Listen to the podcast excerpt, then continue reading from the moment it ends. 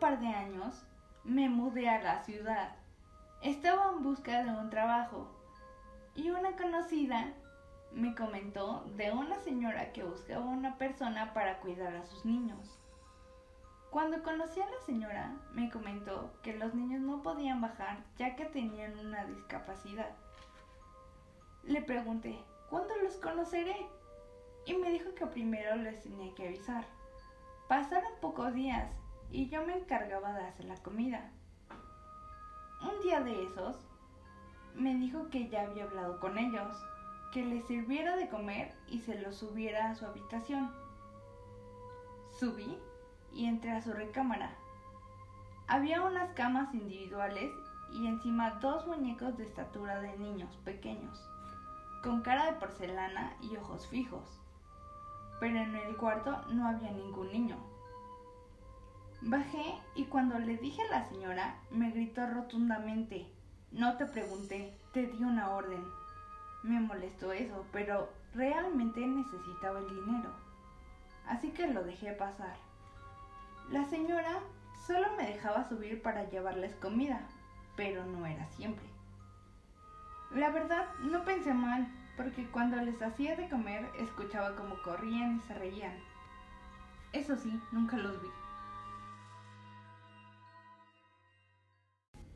Todo cambió cuando un día la señora salió al mercado. Pero antes de irse me ordenó rotundamente que no subiera a ver a los niños. Pensé, ¿qué señora tan rara? Yo no podía más con mi curiosidad y tenía que subir a conocerlos. Fue entonces cuando me dispuse a subir a la recámara de los niños. Yo podía escuchar cómo se reían. Así que giré la perilla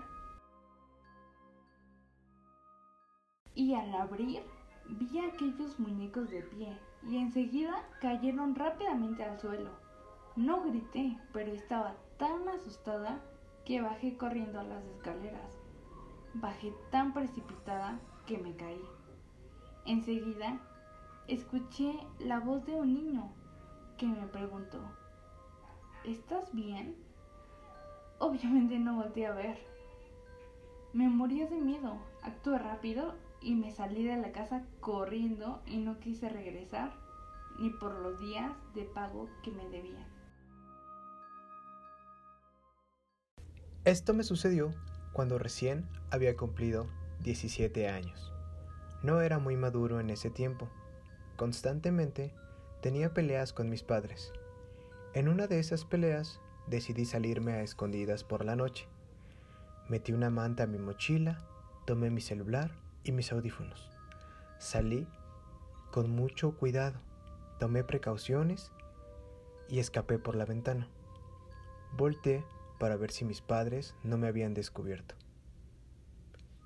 Emprendí mi camino rumbo a una casa abandonada donde había estado en otras ocasiones junto con mis amigos y nos servía de refugio para tomar algunas bebidas alcohólicas sin que nuestros padres supieran. Llegué a la casa y saqué de mi mochila la manta, la coloqué en el suelo y me dispuse a dormir. Estaba a punto de caer dormido cuando escuché cómo bajaban por las escaleras de madera de aquella casa. Rápidamente me desperté con mucho miedo pensando que tal vez algún vagabundo habitaba por las noches la casa usándola de refugio. Tomé mi mochila y metí lo más rápido que pude mi manta. Corrí hacia la puerta y justo antes de salir escuché, Esteban. Alguien había dicho mi nombre. Entonces pensé que uno de mis amigos se encontraba en la casa. Prendí la lámpara de mi celular y comencé a recorrer la casa en busca de alguien. Entré a cada habitación de la casa, pero no encontré a nadie. Un poco aliviado y menos preocupado de que tuviera que pelear con algún vagabundo, descansé. Sabía que en ocasiones las casas guardaban sonidos, así que asocié los ruidos con eso. Saqué nuevamente mi manta, me acosté, me coloqué mis audífonos y mandé un mensaje por WhatsApp a mis amigos para para avisarles que pasaría la noche en la casa abandonada. Proseguí a escuchar música y me quedé dormido.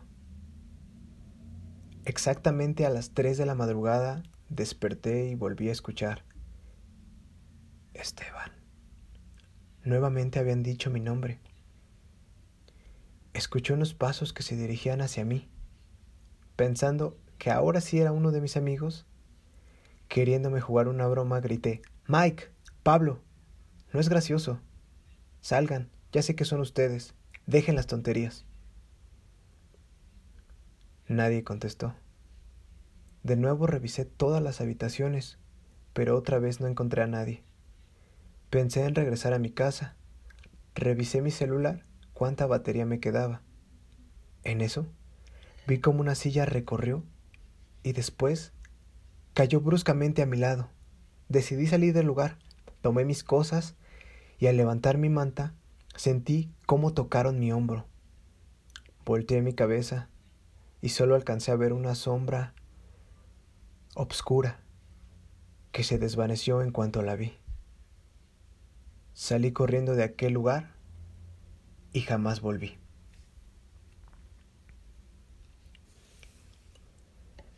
Agradecemos a los suscriptores que nos dieron la oportunidad de contar sus historias. Espero que sean de su agrado. No olviden seguirnos en nuestras redes sociales, darles manita arriba si les gustó este video. Seguiremos subiendo contenido más interesante. Por nuestra parte sería todo y seguimos analizando el terror.